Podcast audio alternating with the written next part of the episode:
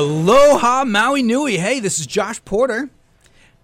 And another guy over here, not Jason. Brian Thomas stepping in for Jay. so we got Brian Thomas here where, uh, with, from Fairwinds Wealth Management, independent owner, operator, founder of Fairwinds Wealth Management. Did I get that all in? Yep, great to be here.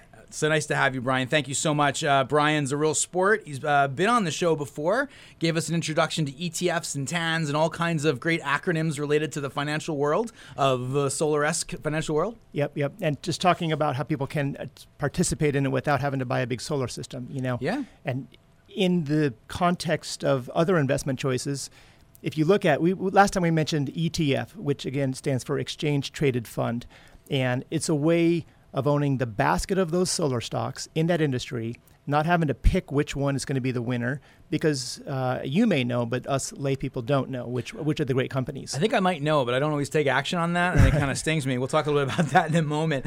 So we're going to be able to talk to uh, Brian and get a kind of an update, and we'll go a little further with this financial conversation, which I'm really excited about. Uh, and then we've got a great show here. This is episode 121. It, we're actually covering the Maui Country Club Solar Pavilions, uh, pavilions, and uh, we're going to be able to talk with Tom Glesne, who is a board member on the club and had a big hand in creating these amazing 150-ish kW solar systems. Also uh, from Rising Sun Solar, Matias Besasso and Chauncey Brown gave us a really great technical overview, but also kind of what it takes to build something like this in an SMA area right next to the ocean in the you know tail end of the NEM era of solar. Uh, so I really appreciated these interviews. We're going to hear from them shortly. We've got a brief news and events. Let's jump right into it, and we'll take it from there. So hey, uh, folks, we are the Solar Coaster. We're a renewable energy themed talk show right here in lovely Maui County. Can be found Fridays at 1:05 p.m. on KAOI 1110 a.m. Also some FM stations: 96.7 FM Central Maui, 96.5 5 FM West Side, 98.7 FM Upcountry. Got a great website, solar-coaster.com. Uh, there's a listen live link there. You can also, uh, we also are streaming live on, um, and some cool graphics and things of that nature. There's a mailing list if you'd like to give us some questions feel free to jump in there, uh, write up a question, send it to us, and we'll do our best to get it on air or get back to you for that. We've got some podcast uh, platforms uh, iTunes, Stitcher, TuneIn, uh, a lot of really cool opportunities to digest and uh, eh, take, imbibe your solar coaster wherever and however you like to. Uh, great sponsors as well Sundrum Solar, Pantech Design, and LG Chem. It's a very exciting time for the solar coaster. SPI International. You ever heard of SPI before, Brian? It's a big trade show in Salt Lake.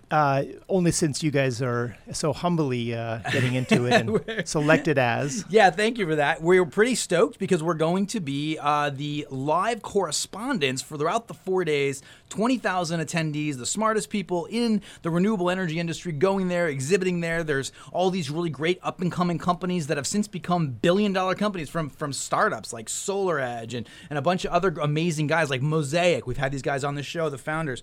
Uh, great opportunity for the Solar Coaster to jump right in there and meet a whole bunch of wonderful people and bring those shows back to Maui. And that's pretty impressive that they picked you guys to do that. Well, thank you very much. I'm excited about it.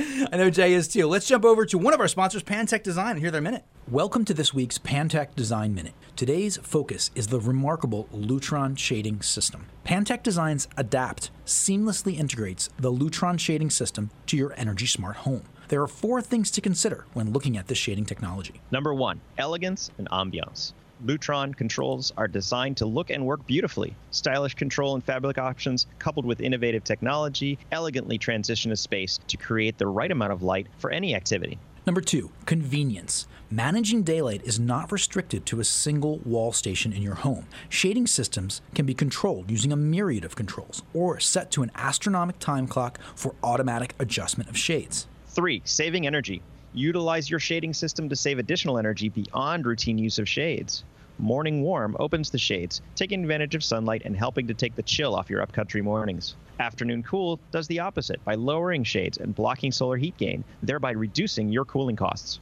Number four, safety and security. Utilize a whole home shading system for simultaneous control of all shades. By setting a predetermined scene for away, simply select this button when leaving to close all shades and restrict the view inside your home.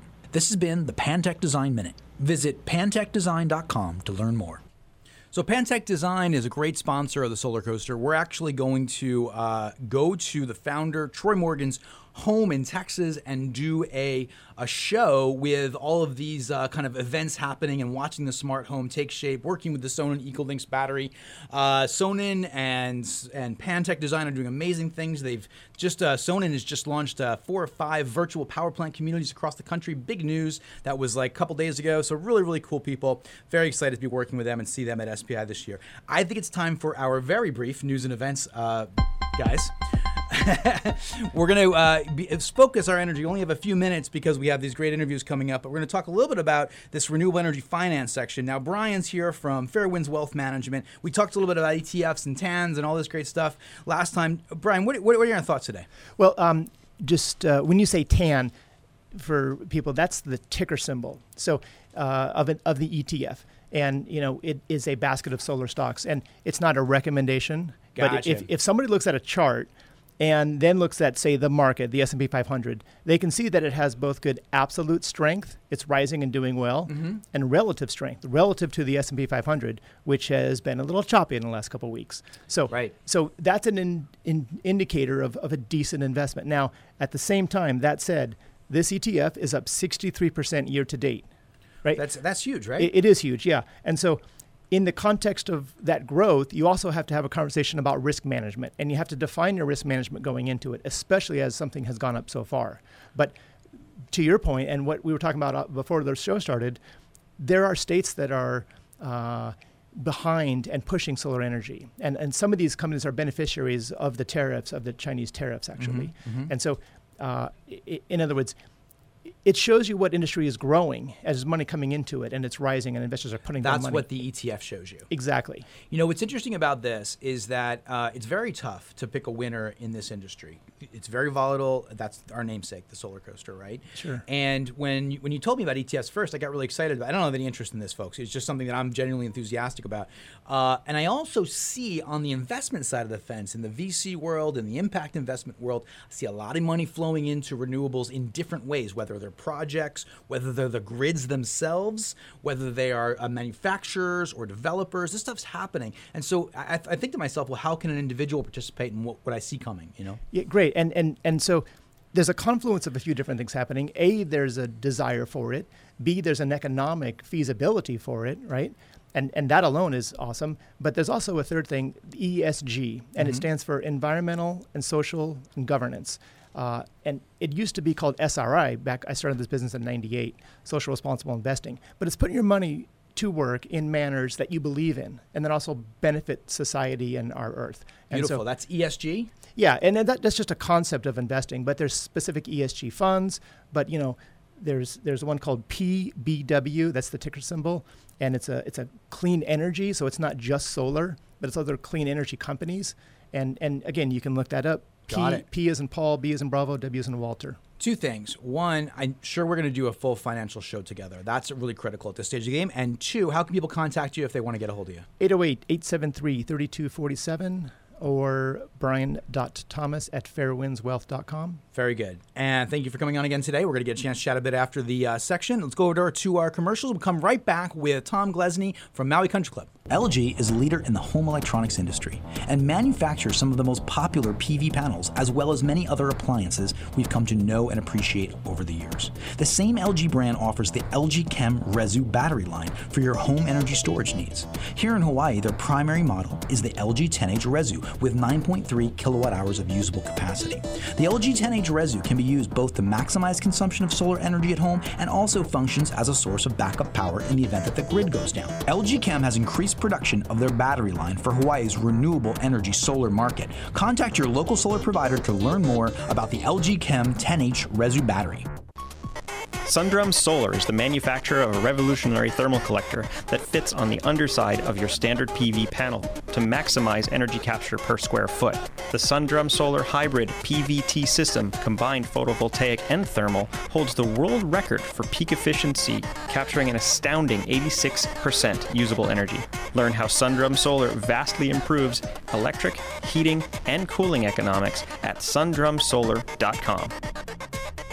Pantech Design is ushering the world into a new age of home energy automation through the convergence of smart home technologies and renewable energy management. unifying solar energy production, intelligent energy storage, and smart breaker technologies with smart home devices, Pantech Design's complete home energy automation suite incorporates unprecedented control of lighting, shades, climate, security, hot water, electric vehicle charging, and many other systems. Contact Pantech today at pantechdesign.com. Okay, so we're here with Tom Glesne. We're at the Maui Country Club, and I've been working really hard for a long time and kind of chasing you to get an interview. Thank you. You bet. It's hard, uh, hard to track me down sometimes, Josh. So obviously, I spent a little bit of time here, and so uh, I've watched the solar system, or I guess the phase two, go in, and so I really wanted to sit down with some representatives from the club and get a sense for what this experience was like. It's a beautiful system that's been put in. Congratulations, by the way. Oh, thanks. I really appreciate that. It's been quite an effort over the last few years with all of the parameters that are involved in making and putting together a system like this, especially here on Maui. So the one we're looking at right now, and I know there were a couple phases to renewable mean, geez, you have solar hot water, of course, and you had a system put in earlier. The one we're looking at right now is it's pretty spectacular. I got to tell you, it is. Uh, there's two primary arrays, but one of the things that kind of excites me is uh, when you walk in, and it just frames the tennis court in this kind of really beautiful way. So I mean, the aesthetic turned out to be pretty spot on too. Well. I really lucky that it turned out the way it did. That wasn't an accident. We understood that, you know, Maui Country Club is the, our motto is where friends and family come to play. It's not where friends and family come to look at industrial installations of supportive renewables. But you do want to try to marry those two into a, a situation that, that addresses both. And we've been faced I, I, will say this as a board member, I've gotten involved in understanding the challenges that exist in running a place for friends and family to come and play. It's it's a business and it does have to survive. And we certainly wanted to survive because I know you like eh, hanging out here. but in addressing our costs, we realized that number one is labor, obviously, and number two is utilities. And in looking at those costs and trying to figure out what we can do with them, one of our biggest electrical costs was the irrigation pump. So here we have only a nine hole golf course, 3,500 yards, 65 acres or so of grass, but the irrigation pump runs at about 35 kilowatts. And that's a lot of power that you're pumping a lot of water out onto this grass to keep everything green. So our first phase was to put uh, a system on top of the Golf Pro Shop and the cart barn. And it's really out of sight. It really wasn't in, in any neighbor's line of vision, so you didn't have a not in my backyard syndrome per se. And a lot of people don't even know that we have a system on that roof. But it's paying 80% of the power bill for our irrigation system over there. And that was a NEM as well. But our real intention was to address the clubhouse needs. And the clubhouse needs dictated a system on the order of 150 kilowatts. And that's a fairly large system for an area like this. Now, we were looking at the clubhouse roof, and it being built in 1925, it's a George Dickey design. There were some concerns about putting solar panels all over a what is a beautiful clubhouse and a beautiful roof. There were some neighborhood concerns and so forth. So we looked around and decided that around the tennis courts was really an area that was an opportunity. Well, you mentioned before a 35 kilowatt pump that is bringing. I guess that's that's just one central pump that's 35 kilowatts that's bringing water across those 65 acres. Well, to draw water out of that and distribute it all the way to the end of the golf course does require a pretty hefty main line and pump. Okay, and then you've got a roughly 30 or 40 kilowatts of solar up on the cart house, did you call it? It's on top of the cart barn and on the backside of the golf pro shop, yes. Okay. Okay, so that's a NEM system, so net energy metering system. So for every kilowatt hour you feed back to the grid, you get a full credit back. So those are beautiful, right? Did you install that via a power purchase agreement or did you purchase that? Given that the club doesn't have a lot of strong cash flow outside of what our operational needs are, there's not a lot of money that we have for capital investment. We currently have a backlog of you know, like like many clubs, a million dollars in deferred maintenance. So we don't have a lot of free capital to put towards projects like that. So the power purchase agreement that we entered in uh, is very advantageous for us because it allows us to build a system of that without any significant outlay in, in cash. Nice. So when was that installed? That was installed about five years ago. And then I noticed you got some solar hot water. Just kind of running through the full scope here. You got four commercial sized collectors up there. Does that provide the bulk of the, the domestic hot water needs? It does. We tend to get the showers are piping hot uh, the vast majority of the time on Wednesday afternoons when uh, it's Taco Tuesday. You know, something about a laid back country club that has Taco Tuesday on a Wednesday kind of lets you know a little bit about the nature of Maui Country Club. But on Wednesday afternoons, when it's pretty jam packed in here and everyone's coming off of the golf course and the tennis courts and taking showers, we might have some cool showers. But as hot as the weather's been recently, no one's really complaining. Yeah. So we're talking about five years ago. You put in that PPA. You're, you're knocking out that 35 kilowatt irrigation pump. You got a good solid NEM that's supporting that. Good four domestic hot water solar thermal panels up there that are providing the bulk of the hot water needs. And then was there another stage that was on the main building, or were there three stages or two stages of solar? Just two stages? It was two stages, but in looking at the area around the tennis courts, there was going to be a third pavilion on the other side of what you see now. But our property line abuts a sand dune, and Maui County Code, because they consider the pavilion a structure, they require you to have a four hour firewall if you're that close to a property line in terms of the setback. And we couldn't move the property line very easily. So we did have to revert back and put some of our panels on the rooftop of the existing pool pavilion and on the backside of the clubhouse. So they will be out of view from the neighborhood, but still have access in the right azimuth for uh, for pointing to the sun. Gotcha. Okay, so this is so the on-roof section of the solar system is effectively part of the phase two, but it was done a little earlier because you were you took time to build out the structure. Right. Well, the permitting permitting process for that overall plan of phase two included two large pavilions and then some individual panels on both rooftops of the clubhouse and the pavilion around the pool. So those were installed at first opportunity once we got the building permit for that phase of the project, but the building permits languished for the pavilions because we're in a SMA and there were a little more hoops to jump through as far as starting construction on the actual tennis pavilion. Got it. Okay, so what is the total size of this? Can we call it phase two? Total size of this phase is 147 and change kilowatts. And that's including the rooftop. That is including the rooftop. So yeah, so you got this, you know, fair diversity. You got a lot of it facing south. You got some pretty flat pitches on the pavilions, so the kind of azimuth is less relevant, really. So yeah, you got a lot going on here. Do you know what the aggregate the full electric bills were for the club? I mean, that, and, and, if you don't, it's you know no no worries. I'm just wondering to try to get a sense for the savings. I don't know the exact uh, power bills. I think it's somewhere around 8,000 a month, and and we'll see that go down. I, I'm guessing by a third. If you consider the fact that building in Hawaii is, is somewhat expensive, so in the hopes of doing a PPA at 11 cents a kilowatt hour, that's that's really a pipe dream. That's just not going to happen if you're in sandy soils and you've got large pavilions with heavy uh, windward lifts, the amount of concrete we had to put in for these pavilions totaled about 70, 70 yards. And 70 yards of concrete, considering the excavation, you're dealing with uh, a fair construction cost.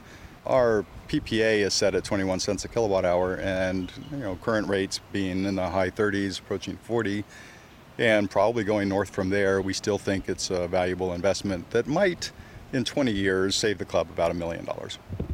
Uh, yeah, I mean, I've seen a lot of PPAs over the years, and I would feel very confident in in those numbers that you just you just outlined by the way tom. So uh, that's great. That's great. Okay so you've got roughly an $8000 bill. You've got roughly maybe a million dollars in savings. You probably have a ppa we just said there's some you know pretty significant construction costs in, in developing something like this. That's a pretty significant savings. Have you have you thought at all about the overall greenhouse gas kind of conversation? I mean, it's certainly a consideration. If you look at the population of Maui, especially the population here at the Maui Country Club, there are a lot of people that are concerned about that, and you see that by the number of electric vehicles in the parking lot. You also see that by just the, the way we approach renewables and recycling, and, and it's a fairly green community here on the North Shore. So yeah, we wanted to be friendly with that. We also didn't want to have an industrial look to the club. So we spent a couple of cents a kilowatt hour in our PPA on trying to address the aesthetics so that we'd actually have carport structures that didn't look like what you find at Costco or at Akaku or anywhere downtown. So we did have to spend a little extra to get powder coated aluminum, to not have steel, to not deal with rusting down the road. And so that did cost us a little bit more, but that aesthetic is as important as the sustainability aspects. Yeah, and, and this is kind of where I want to go with this, which I, I think is really interesting. We, we've established that you're saving money. We've established that you know it's a green community and we're kind of doing the right thing, and we feel you know a lot of a lot of good warm and fuzzies about that, right? And we're all moving in that direction. We get a 100% renewable energy mandate here in, in Hawaii, so you're leading the way with that. Arguably one of the last NEMs in Maui. Do you it, do you know if it is the last NEM? I, I have been told that it is the last NEM. I mean, that program ended two and a half years ago, and we have been stringing along with MECO showing progress on the building permits. Uh, that process just happens to take a long time here, and fortunately, MECO understood that and let us extend the NEM and, and make this project possible. But to my knowledge, this is the last one installed. Good job, MECO. Okay, so you know one of the things that I think is once you get past the conversation about saving money, you get past the conversation about hey, we're making an important impact on our community and kind of uh, showcasing what's possible here for the state and other places, you know, even bigger, the country, the world. Then you start thinking about this added utility, added uh, value that's sitting right in front of you. And I think this is kind of the last thing that people think about, but it's it's not insignificant. I mean, you've got a tremendous amount of shade here, uh, and there's and of course you got to be you know there's certain use restrictions. We have to be cognizant of that. But it, it, from the perspective of a guy that spent some time at beach clubs, shade is a high value commodity. Any in Maui, geez, you ever you ever watch the cars in the parking lots? That just get, everyone searches for the tree, right? So shade is a big deal. So what do you, what's going what do you think about the added utility to the club? Well, there are some use restrictions uh, that we're aware of, but th- that being said, when you're on a hot tennis court and it may be 90 degrees outside, it could be 125, 130, 140 degrees on that court. That's an asphalt court.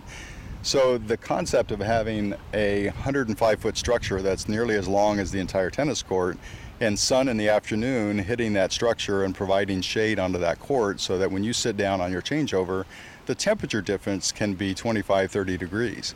And that's phenomenal. So we've already gotten feedback that just the existence of the structure has dramatically improved the situation on one of the tennis courts. But that being said, the area for impromptu parties and to have uh, an additional gathering place that can be used in a temporary fashion for easing the congestion that we have at the pool, as an example, is a huge benefit. Uh, I think all in all, most people are very happy with this installation that we have. Yeah, you know, and I think there's a general resistance to change. People are hesitant to change, especially this. There's a lot of tradition here. There's a lot of background. People are acquainted with a certain kind of thing. But just from a guy that spends a few hours here once in a while, I can tell you that having the ocean view and the small sacrifice and maybe privacy, I think that's a net gain. And then when you look at the, uh, you know, you move from the, the monetary savings and creating better fiscal stability for the organization to keep, to provide the family environment that you described, that's a net gain when you look at the GHG and pointing the path forward and the having that strong message of sustainability, that's huge. And now you have this utility. Uh, when I say utility, I'm not talking about electric utility. I'm talking about utilitarian opportunity of all this shade on the beach. To me, you got like a trifecta there. Bam, bam, bam. That's a lot of that's a lot of really positive stuff. I certainly couldn't have said it any better. The extension of of concepts of how we use this back of the house side of the club is is astounding. The the area that's out closest to the beach, you know, if we can get through the uh, challenges of use, it could be used easily for beach storage or for sup storage, stand-up boards and surfboards and OC1 kayaks. So extending the programmatics of the club out towards the beach by having a facility where you can then store some of your toys in a safe and secure manner would be huge. And so I think the possibilities are endless and very happy to see us be able to start this new new phase. Excellent. Well, Tom, um, this has been, for me, illuminating to kind of get a sense of the background, where it's come from. I really didn't know exactly what we are going to talk about, but I like the fact that I can see all this value that's been created. And, and I want to give a nod to you because I know you work really hard and you are not a staff member, you're, but you, you're, sometimes I feel like you probably are. Well, I, uh, I look forward. This is my last year on the board. I'm currently the vice president and uh, have certainly learned a lot about the operations of Maui Country Club. And I'm uh, anxious to going back to just being a member and enjoying this place because it's been a lot of work, but it's been a labor of love. I love it. It's a heck of a legacy to uh, to go out with. So congratulations on creating a lot of value here. Thank you for your hard work, and thanks for uh, a great show too. Yeah, thank you, Josh. I really appreciate this. So we are here with Chauncey Brown and Matias Besasso. I've been chasing Matias for a little bit here to talk about this great solar system that is at the Maui Country Club. So thanks very much for taking the time to uh, talk with us. Hey Josh, I'm sorry for the time it took to get together. We were too busy doing solar, so we were doing solar, not talking about solar, but you caught us at a good day. We caught a break. And so now instead of doing solar, we can talk solar. Excellent, excellent. And Chauncey, I know you from uh, way back when. You've uh, told me a couple things about the early days of solar here in Maui back in 07 when you were getting in on the initial NEM boom. Thanks for taking the time out to talk with us. Thanks for having us today, Josh. Looking forward to it. So, gentlemen, we're sitting here under a 150 kW territory-ish pavilion at the Maui Country Club. Really, pretty spectacular location, right? Pretty peaceful and amazing kind of thing. Can you tell us a little bit about the solar system? Yeah, you know, we have a story with this location besides being members and, and enjoying the facilities. Some time ago, in our solar mission, we wanted to see what we could do to support certain places begin improving or neutralizing their carbon footprint. Of course, there are many things you can do from water to material use to consumption. As solar guys, we focus on energy and how to offset energy. The club underwent through years a lot of scrutiny as it relates to efficiency, mainly tied to the cost of operating this facility. So, you know, Russell and his team have been looking at, at pumping and lighting and cooling and different things they can do to, to make their bill go down. But they always would hit a hard limit, which is basically how much energy costs here in Hawaii. And as everyone know, Maui Country Club is a nonprofit facility, dues to keep the club running. So anything it can do to improve its operational costs is going to be a benefit to the members and hopefully the community. I believe about four years ago, we attacked their first more clear problem, which is all the water pumping and irrigation they do. We decided to place a solar system in their pro shop, do a little bit of structure renovation and improve, you know, the quality of, of the space, and at the same time incorporating uh, PV energy to the building so it could power its operations, both you know lighting and general power at the pro shop, but also powering a 24/7 365 pumping operation. We live in the north shore of Maui. It's humid and it rains, but golf courses need a lot of water, and that water needs to get pumped. Electricity needs to be used. So, what a better way to use solar energy to do the same thing in a better way. So this is that initial stage, right? And then are we working on one meter here at the, the country club or multiple meters? This club always had two meters. We first attacked the irrigation one. We just attacked the clubhouse one. So we had an agenda. We knew we wanted to offset 100% of the usage. We started with one meter, the irrigation meter. We're lucky enough to get under NEM, net metering. The club benefited from that great interconnection opportunity was available back then.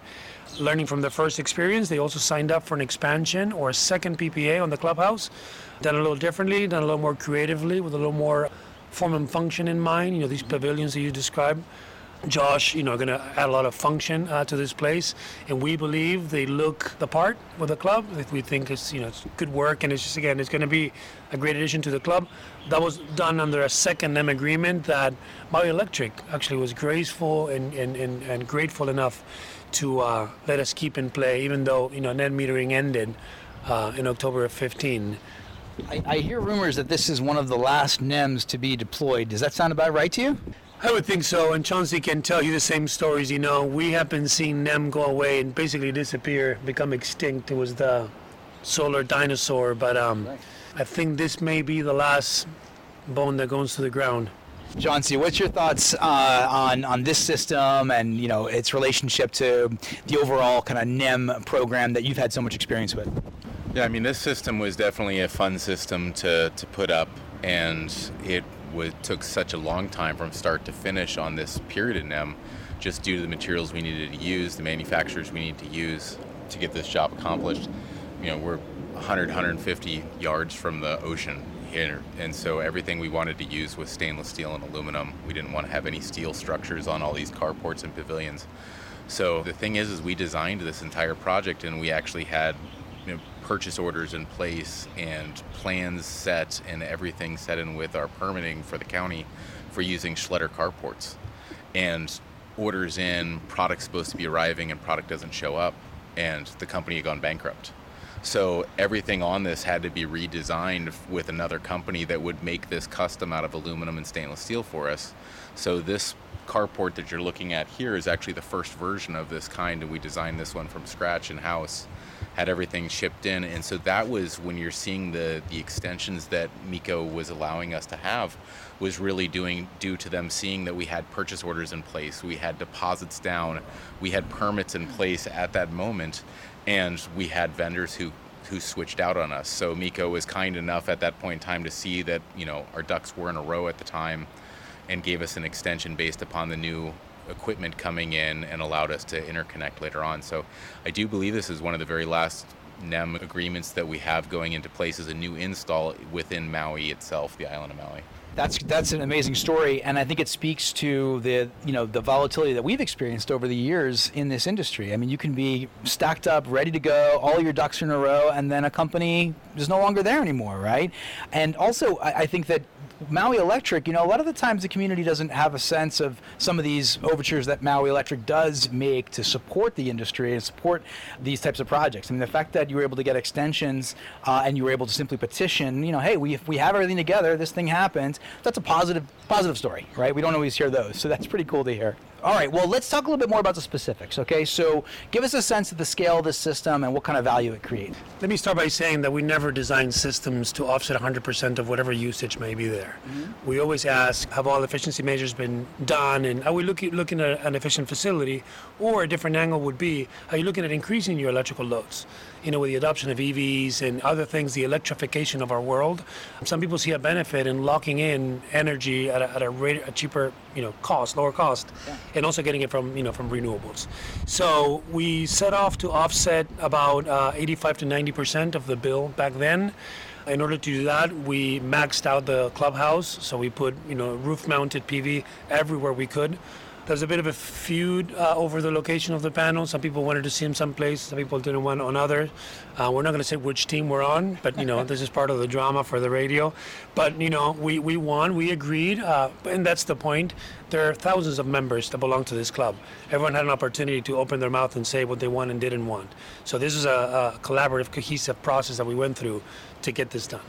Once we maxed out the roof spaces, we were searching for additional space, and we realized that the, the country club could and its members could benefit from other areas of enjoyment and relaxation, such as, you know, watch the tennis courts or store some boards by the beach or open up to the beach and bring the beach more into Maui Country Club. So we were looking 100% at offsetting energy and maximizing you know the capture of the solar energy while achieving more purposes than just one. And that's providing you know some additional benefit to the club in the form of these shade structures. So one of the key design characteristics that we looked at with this was we had this 100 kilowatt NEM that was sitting there. And so we could build up to 100 kilowatts on the AC side with our NEM agreements here in Maui County but our DC side is really limited only to what your warranty parameters are and good design characteristics. So this is one where we had looked at the rooftop itself and we have four different azimuths that we're able to come up on there. And then looking at the shade structures and the pavilions at which areas could we attack the best. So we went with a western facing and then a southern facing on this and we spread the string loading out so that you have inverters that have a combination of multiple azimuths at the same point in time so then they're not getting loaded at any one given time. This allows for the absolute maximum solar production on a site by keeping that AC value limited to 100 kilowatts. So we're about 150 kilowatts DC and 100 kilowatts AC, a 1.5 DC to AC ratio on the system. And that's really interesting. From a solar guy's perspective, I start to think along these lines as well. You're working with SolarEdge inverters, right? And I think they have like a 1.55 DC to AC max ratio recommendation right around now. Yeah, so uh, it's 1.55 on their residential units on their HD waves. On all of their three-phase products, it's still a 1.35 DC to AC ratio. So you have to send in another validation terms. You have to show what your designs are. You have to show where you're stringing from one side to the other, and really show that you're not going to overproduce at any one set point in time. But this was a project where we were able to show the panel locations, the areas, and try to find a good functional spot you know, this was a project where it would have been nice to be able to do carports, but they have these big, beautiful monkey pod trees that just really prevent any use of that area. So that's when the guys started to think outside of the box as far as locations that we could also put carports on property and ended up with these areas. Let me let me just say this. I'll take off my uh, my radio hat, put on my solar hat a little bit here.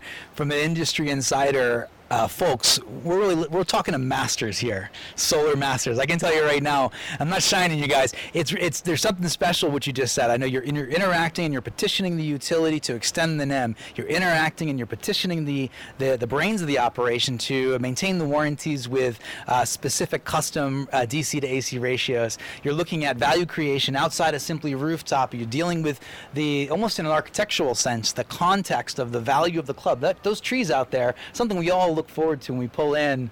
Maybe if you don't if you don't mind the things falling in your cars, right? But I mean, you, you feel good. It's a wonderful thing to feel, right? And you didn't want to uh, you, you put uh, solar carports there. Now you're talking about pavilions, and you're creating all this extra value in usable space, right?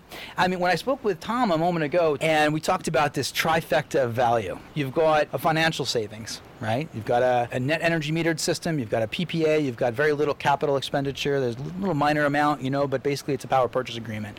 You've got savings, maybe upwards of a million dollars over the next, uh, is it a 20 year term? Then you have a, a, GHG component. I mean, it's, it's no small thing to be able to say to everyone that comes here and sees this that this club is moving towards net zero, possibly. Maybe, right? Right? Get close to that. And, and it says quite a bit.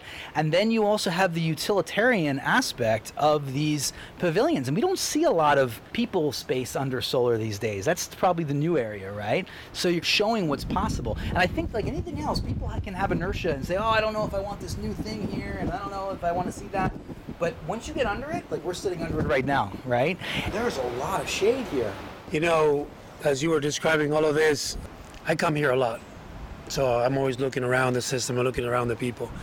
And uh, I guess I have my perception of how people perceive the system over the two year span this took, or let's call it a year and a half. I mean, those panels have been sitting on the roof for a year plus before this carport got in. My point, there's been a almost forceful acceptance of something that, be, that became a beautiful conclusion, you know? It was painful because it's not what we're used to. It's not our comfort zone. What are you doing with my space? Change, right? As humans, we all resist change and that resistance was felt throughout the project. But I was in, We all came out here, and you know, he was been around. Joe T's been just, just we keep coming, and we keep showing our face, and now you can see people looking up and going, "I'm so glad." Other forces pull through. Russell Goshi. Do you know how many times Russell had to explain to the general manager of this place what was happening, and what this is going to do to the club, and why we're doing it, and why all these trees are getting cut, and through all that resistance, which is the world we live in, Josh the tip of the spear keeps puncturing and going through and going through until it's on the other side. And then you have people turning around and want to follow that. Yeah, you couldn't say it better than that. Really, it's very interesting how there is that inertia, there is that kind of slow acceptance, and then we're sitting here now, and I'll tell you something from a guy that spends a little bit of time here. I hear people having conversations, and it's not, oh, geez, look at those solar systems. It's, wow, do you see all the shade? Hey, what do you think about we could do with that space? All of a sudden, there's all this extra, almost livable space. Uh, and I've heard. Sure we don't call it livable. Right, you got some county issues there. Is this solar it's a solar carport. You can't put anything permanent under here because we don't want to have to get into sprinkler systems. but, but but there's definitely a lot of, of feeling of wow, how can we utilize that? You know, we want to we want to be able to be under here with a maybe a you know some chairs and watch a tennis match. We want to be able to store some boards under it, or you want to be able to do some. I've heard some more creative ideas too, of course, and that's that's that positive kind of recognition on the backside of what you guys went through. I mean, how many years were you doing this? I think from you know the initial development until turning it on, three years probably. It takes a lot of faith and a lot of comfort in solar, and a lot of since 2007, Chauncey has been out there slinging solar, putting together projects in Maui County, right? I'm sure you've been doing it as long, if not longer. And it take you, you have to have that kind of faith and fortitude to kind of push through all that, don't you? We used to say in the early days, you know, that you had to work to support your solar habit. In the early days, so 3, 04, 05, you know, we, we had jobs and then we had solar. You got three solar guys sitting here all smiling at that statement, right? Because we totally get it, man. What do you think? Do you have to work to support your solar habit in the beginning, John? Yeah, absolutely. I mean, it, it, for the first couple of years, the only way we were able to put up solar is through D- Department of Defense contracts and just a lot of militarized spending, things like that.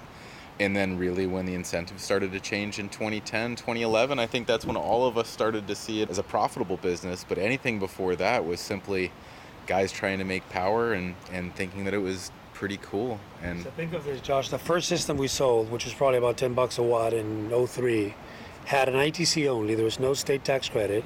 It was 10%, not 30%, and it was capped at $2,000. That's a totally different ballgame to what we're seeing now with incentives, right? Power was uh, 16 cents a kilowatt hour. So imagine a solar sale in the early 2000s. And people couldn't even pronounce the word photovoltaic. But the, the world has changed so much, gentlemen, from that time that you just described. And I love the way you very succinctly put it $10 a watt. 10% ITC, capped at 2G, 16 cents a kilowatt hour. For solar guys, we know those are the variables that drive this conversation from a financial ROI perspective, right? But it was beyond that then. It was, I want solar probably for the, doing it for the right reason or for, you know, uh, to make a statement or an early adopter that said, I'm going to be the guy with solar on his roof. I'm going to be number five NEM in Maui County or wherever that was. But nowadays, I mean, could you have ever thought, maybe we transition a little bit outside of this conversation briefly here. What do you feel about what's happening in the world right now? I think we just hit 2 million solar systems installed across the country, right? We've got the electrification of transpo, we've got maritime, we've got aviation, we've got all these kind of re- remarkable things happening. We've got peaker plants that get knocked out in Kauai. We have a, a nearly gigawatt utility scale RFP phase two that just got put in. We have virtual power planting being set up uh, across the United States, not alone, not just Europe right now. I mean, there's like from 2003 when you were just talking about to now, it's like a it's like a whole different world. I mean, how do you feel about that? I, I don't. I couldn't have imagined it. I, I don't know if I didn't read enough science fiction when I was a kid, although I did. But um, the transformation of the world, not just the, the technology and the solutions for the world needs, right? But what the world has become from 2003 until now, 16 year, years later, it's not that long, Josh. You know, sure, it's a teenager's life, but um, it's amazing. It's not that long, and you know, I'm sure Chauncey, he's been at the at the leading edge of that transformation from a technology standpoint, and some of this, you know, military environments that he's worked in, and you know, where cost maybe not so much an issue because what you're trying to do is bring change forth. And uh, what were some of the early projects? I mean, in some of them we even worked together back at the tech park. Although you know we worked for different companies, we kind of saw a glimpse of that together. But don't you think, Chance, that it's been 16 years of power came from somewhere else, basically? You were not the owner of power. You couldn't rely on a natural resource unless you were out in the boondocks or part of the hippie movement. Power came from the wall, and that was mainstream as we knew it 16 years ago. That's not that long. 16 years is such a short period of time. You know, I, I read somewhere that we tend to overestimate as humans what we can accomplish in a short period of time, but we tend to us underestimate what we can accomplish over a longer period of time, you know? And so we think, oh, we're going to do all this thing this year. From a businessman's perspective, I have, oh, we're going to do, we're going to double revenue this year, I think to myself. Uh, but then 10 years out, we don't realize how much we can accomplish in any given task. So something like this, and what's happened with the electrification of our energy and the ownership of our energy and the adoption of renewable energies over the last 16 years, I don't think anyone really could have predicted, you know. But that being said, do you have any predictions for the next few years? Do you have any insights? Or I mean, these guys were tip of the spear you mentioned earlier. Maui, Hawaii, arguably one of the tips of the spears, one of the locations in the United States, right? You've got all those great variables that you mentioned: great tax incentives, great sun, high cost of electricity, uh, renewable energy mandate. You know, we've got uh, relative wealth out here, so the opportunity for people to become early adopters. What do you see happening well, I think that right now what we're seeing is we as a country are undergoing our most major electrical infrastructure change since the air conditioners really came out, where people started going from 60, 70 amp circuits to much greater ones inside houses, bringing upon electric vehicles. We're doing a lot more with our DERs and our battery management, our battery storage people are going to be able to move energy around from one area to another. And I think that you're just seeing electrification. While we're moving to renewables, it's phenomenal, and we're going to see, continue to see the surge out here. It's really going to be neat to see how everything works and talks together, and to be there at the front line of it as it's as it's happening. Do you have any concerns? I mean, I, I have concerns, just as an you know individual, as a solar guy, as a, a guy that's involved with media he, now in this in this area. I think to myself, there's all this potential that renewable energy uh, generation, storage, management, efficiencies offers. There's a lot, tremendous potential for the democratization of energy, right?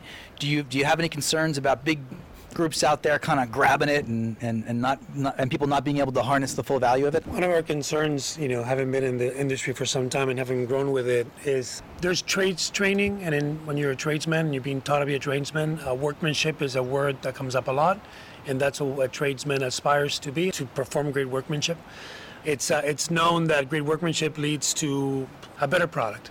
The reason why best practices are the only path to follow are because that's the best product product in the end to the end consumer. But there are a lot of um, let's call it a status quo or framework uh, externalities to any industry mm. that can make it a very successful one or can kill it on its tracks. Mm. You know, we're up on roofs, slinging panels around in 25 mile an hour wind with electrical generators. Okay, so if it's not approached right, if it's not done right, it's not cared for right, we're going to have problems. We're going to have injuries. We're going to have casualties. And the last thing that we want, it's an emerging technology that's actually capable of changing the awareness, the consciousness in the world, how we make and use energy, can fall in its tracks because it was done wrong. What are the things that fuel doing it wrong? Financial rushes.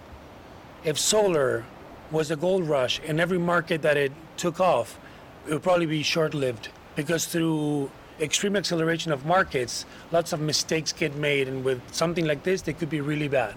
So I think we've had pockets of accelerated markets where it's taken off and subsided and so on and so forth. My biggest concern is that as we're building a foundation for our future, that we do it wrong, out of greed, out of wanting to get too much from it now, and we're not looking at the big picture Wow, that's huge. That's huge what you just said. So it's really about looking at this kind of long arc of where we're trying to go and uh, taking the right steps and being aware of the workmanship component of this, being aware of safety standards. Yeah, for sure. And I mean, we just saw, for example, not to not to talk about clickbait too much, but I mean, we saw that uh, Walmart was suing Tesla because of some problems with fires, right? So probably an example of you know Tesla out there. I mean, I don't want to you know impugn any company whatsoever because I get a lot tremendous respect for Tesla, but out there, you know, putting in a tremendous amount of solar on Walmart all over the, all over the country, and then maybe some mistakes were made. It looks like they're working that out, but that's maybe an example of things that we got to be be keep an eye out for, right? I mean, there's the opportunity right now. Where are we at in terms of, of course, renewable energy? Energies, Maui something like 37% ish right now, pre phase two, pre phase one, I think, too, actually, renewable energies. But our adoption rate of solar on a utility meter basis might be around like 20% or something. Do you guys know off the top of your head? Roughly about this, that 20%. So the reason I say that is that, you know, when you think about a, a product, like we've got something like 70,000 utility accounts out here in Maui County, as an example, in Hawaii. And we've got something like, I want to say 13,000 meters that have solar on them, whether that's predominantly NEM or some CGS Plus or some of the other tariffs. I don't know. But it's like that movement from 20% adoption rate to 40, 50, 60, that can be a hockey stick if you look at like cell phones, for example, or other kind of products out there. Now, of course, cell phones don't have the utility, the county, the federal ITC, the state. they, don't, have all those additional factors that kind of influence it. But are we on the cusp of just massive adoption of renewable energies? Do you feel that's what's about to happen? Do you feel like we're going to see a, a gradual increase, or do you feel like it's going to just hockey stick right up? So, I mean, just if you look at what the RFPs that the county and what the electric companies have put out as far as just bringing on large scale solar online, we are going to see very much so a hockey state, but it's going to be, you know, a combination of utility size and individuals. Individuals is always going to be tied into incentives in some way or another. So we'll have to see what happens. I mean, I think that what happens based upon the 2020 election cycle will also make some substantial changes one way or another. And I think that we'll all have a little bit more clarity at that point in time. Again, the, the key is trying to make sure that, that all sides are talking to each other, at least in a way where we can all benefit. There's definitely good sides to having utility based PV and renewables as a whole. And there's also a lot of good that can happen out of having individual home base too. So it's trying to have a mesh and an agreement between the two of them.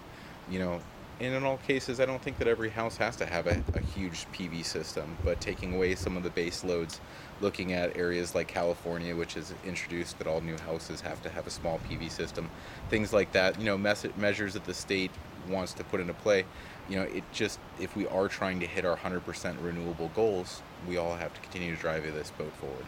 That's huge. I, you know, I think that this conversation of the relationship between utility scale and let's say homeowner or C&I and business is is going to emerge as a really relevant narrative from from Maui, from Hawaii, because this is one of the first environments that has this massive percentage adoption rate, right? And then, of course, there could be a massive amount of utility scale, and then does the homeowner, practically speaking, do they have challenges in getting solar systems? And I think right now, I had William Giese on, the executive director of the Hawaii Solar Energy Association, a really brilliant young man, just a couple weeks ago, and he was saying, yeah, we've got you know a, a bit of a boom again, or some you know movement out there, but companies are struggling, or at least you know, a lot of the companies, maybe the companies that are surviving are doing great, like you guys, right? But uh, a lot, but it's tough for companies out there, and it can be tough for homeowners to understand the value of solar post NEM, right? Well, I think that there's a that that really is an equipment specific question too or problem that you have out there. You know there are very good storage products out there and ever since nem went away where the utility really was your battery it's been about what are the products that are available and really everyone trying to hunt to find out what the best things are. You know if you talked to us a couple years ago and asked us how many storage products we had you know it would have been under 100 total since the infancy of the company. And now we're pushing upwards of a thousand so I mean, and we have over 500 Tesla installations. I mean, we, we find people are really enjoying the products that are available now. We've found a good way to sell the product, so I think that we're delivering our message now properly and effectively to the homeowner to where they understand what they're getting. The value proposition as far as not only the equipment being there and at a price which can sell, but also the availability of the product coming in with the incentives that we still have, right? And it's got to be all three of those. You've got to have the incentives, you've got to have the value add on a on a financial. You have to have a technology product that looks appealing to the customer. They want to put on there and then provide some sort of stability. And then also the availability to get what was promised and then delivered in a timely manner. I think that that has been a lot of the headaches inside the, the storage world so far with people, regardless of product, is just availability, what is there, what are the price points, etc. And how do you explain it to your clients? And are the clients really getting what they expected? Yeah, Chauncey, you really hit the nail on the head there. I, don't, I, I, certainly couldn't have said it better myself. All right, gentlemen, we're rounding out the show here, so we could probably sit around and talk for hours. So, would you like to uh, add any last words before we close? Yeah, I, I, uh, I feel like we've gone through the valley of death, to tell you the truth, in 16 and 17 probably partially 18.